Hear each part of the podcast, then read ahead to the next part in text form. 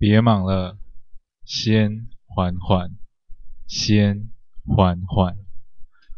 嗨，我是 Alex，今天为大家带来的是《封城前夕》第七集。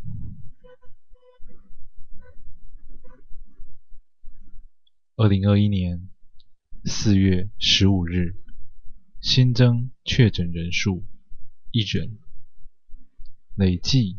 死亡人数十一人。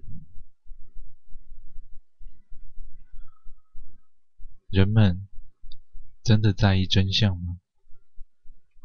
我不知道，但我知道工作上的真相。下雨。一年前的某个深夜里，首都依旧灯红酒绿。五光十色，路上一个个黄色大铁桶，正运送着一双又一双的寂寞。他们没有落单，并肩而坐，却还是孤单。此时，戴着鸭舌帽的夏雨，正在一栋大楼前停车蹲点。蹲点的目标是一位当红的男艺人。来了，大楼前来了一辆计程车，下来一位让众多女性都感到秀色可餐的男子。他先是左右张望，确定没人跟踪后，才关上车门。下雨。手中的相机一连按下数次快门。当男子进入大楼后，他还守在原地，双眼炯炯有神的他，还在等待着一个完整的真相。又来了，又是同一辆计程车，在五分钟之内吗？显然。是在大楼外绕了一圈，又回来。这次车上下来一位风姿卓约的女人啊，婀娜多姿，体态妖娆，看上去就不是他交往多年的女友啊。那双明亮秋水带着一抹狡诈，随后又是几声快门的声响。得到真相后的夏雨心满意足地驱车返家了。一路上，他想着这一则新闻的标题该怎么下呢？哟，男星深夜会友，竟不是正牌女友，没有拍到关键镜头。哎，那有什么关系？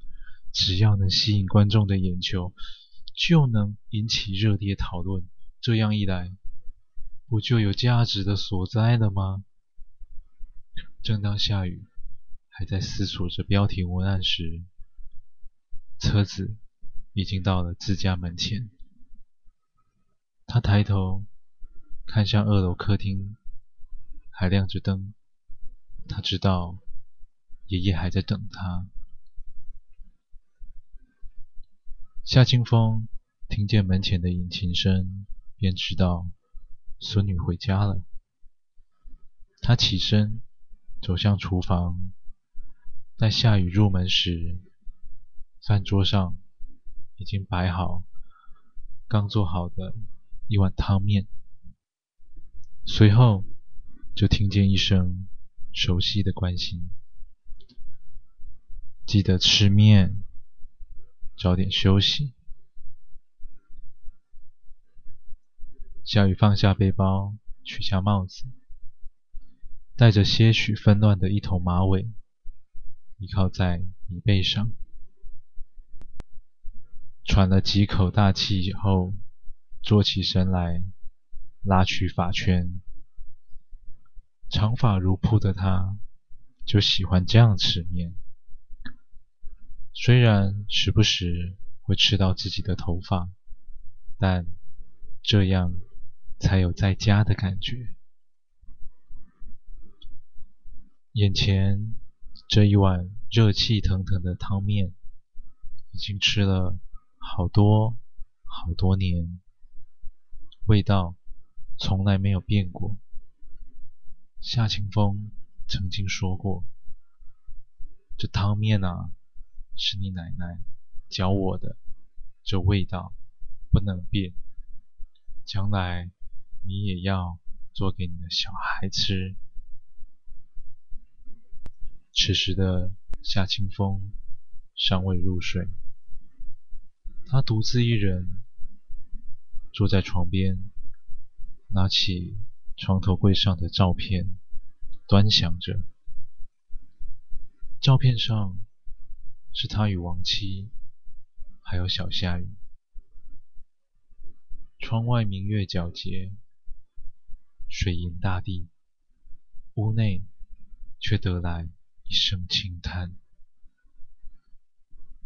自夏雨开始记者的工作后，夏清风从未给过任何的批评，并非不想关心，而是他明白，那不是属他的战场，那是属于孙女的战场。虽然自己能帮的忙不多，只要孙女好，他就好。真相，真相是什么？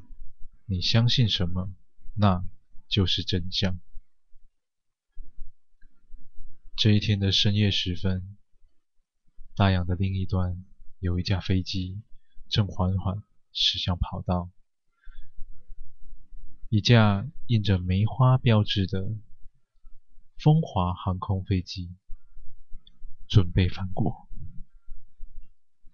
机上的工作人员已经接到消息，机组人员的检疫新规定：三加十一。